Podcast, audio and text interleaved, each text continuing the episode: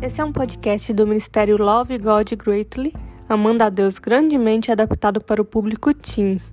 E nós estamos fazendo a leitura do livro O Maior Presente.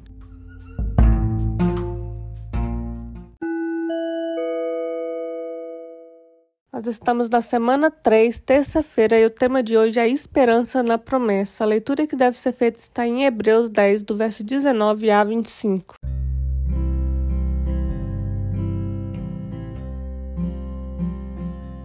Verso sopa em Hebreus 10, verso 23 diz assim: Apeguemo-nos com firmeza à esperança que professamos, pois aquele que prometeu é fiel.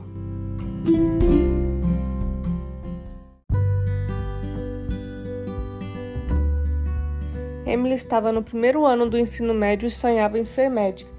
Ela nunca duvidou disso, pois um dia ela colocou esse sonho diante do Senhor e o Espírito Santo de Deus confirmou que ela seria uma médica e ajudaria muitas pessoas. No entanto, muitos duvidavam que ela conseguiria. Ela mesma tinha dúvidas às vezes. Ela confessou suas dúvidas aos seus pais, que lhe lembraram das promessas que Deus já fez, como abençoar a geração de Abraão e libertar o povo de Israel de 430 anos de escravidão e salvação através de Jesus Cristo.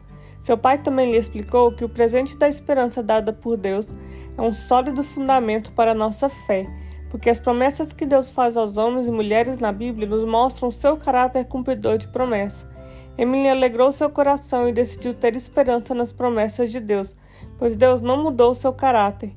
Ela decidiu fazer sua parte para que o seu sonho estivesse alinhado com as promessas de Deus para a vida dela e ela fosse merecedora desse presente. Deus também tem mantido as suas promessas para você. Você compartilhou isso recentemente com alguém? Você já contou a alguém a respeito da paz, amor e confortadora presença que Deus que você tem experimentado cada vez que precisa dele? Compartilhe com os outros.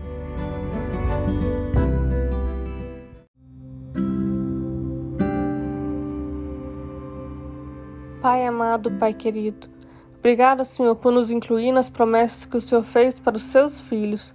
Nossa esperança vem do Senhor. Ajuda-nos a compartilhar a fonte da nossa esperança com aqueles que nos cercam ao celebrarmos juntos o seu Filho, Jesus Cristo. Em nome de Jesus. Amém.